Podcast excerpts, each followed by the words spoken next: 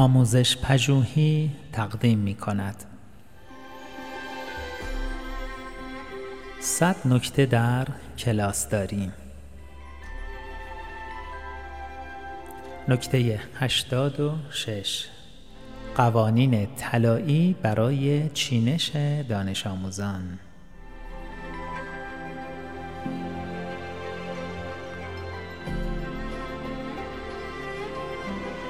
برنامه ریزی برای چگونگی نشستن دانش آموزان ضرورتی اساسی در مواجهه با گروه های بیانضباط می باشد. موارد زیر قوانین طلایی در برنامه ریزی این مسئله هستند.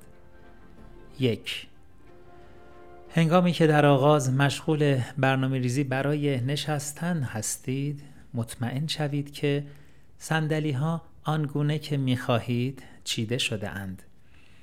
دانش آموزان جنجالی را دور از هم نگه دارید و به برآوردن نیازهای خاص توجه نمایید. برای مثال یک دانش آموز با دید چشم ضعیف لازم است در نیمکت های جلو بنشیند. دو اگر تعداد دانش آموزان کم است بر نشستن هر دانش آموز روی یک میز دو نفره اصرار داشته باشید. 3.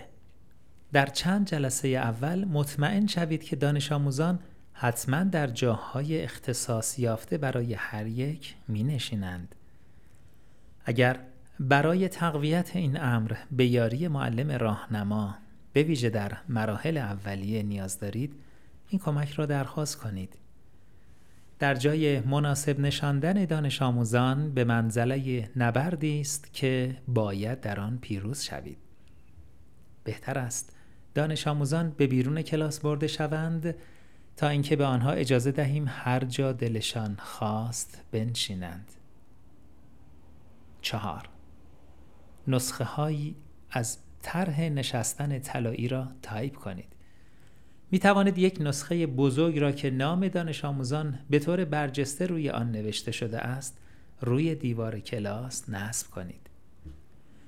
دانش آموزان از شما اجازه خواهند خواست که جایشان را عوض کنند و این می تواند درخواستی معصومانه به نظر رسد. برای این جابجایی انواع مختلفی از دلایل ارائه می شود به هر بهایی در برابر درخواست جابجایی محل نشستن مقاومت کنید.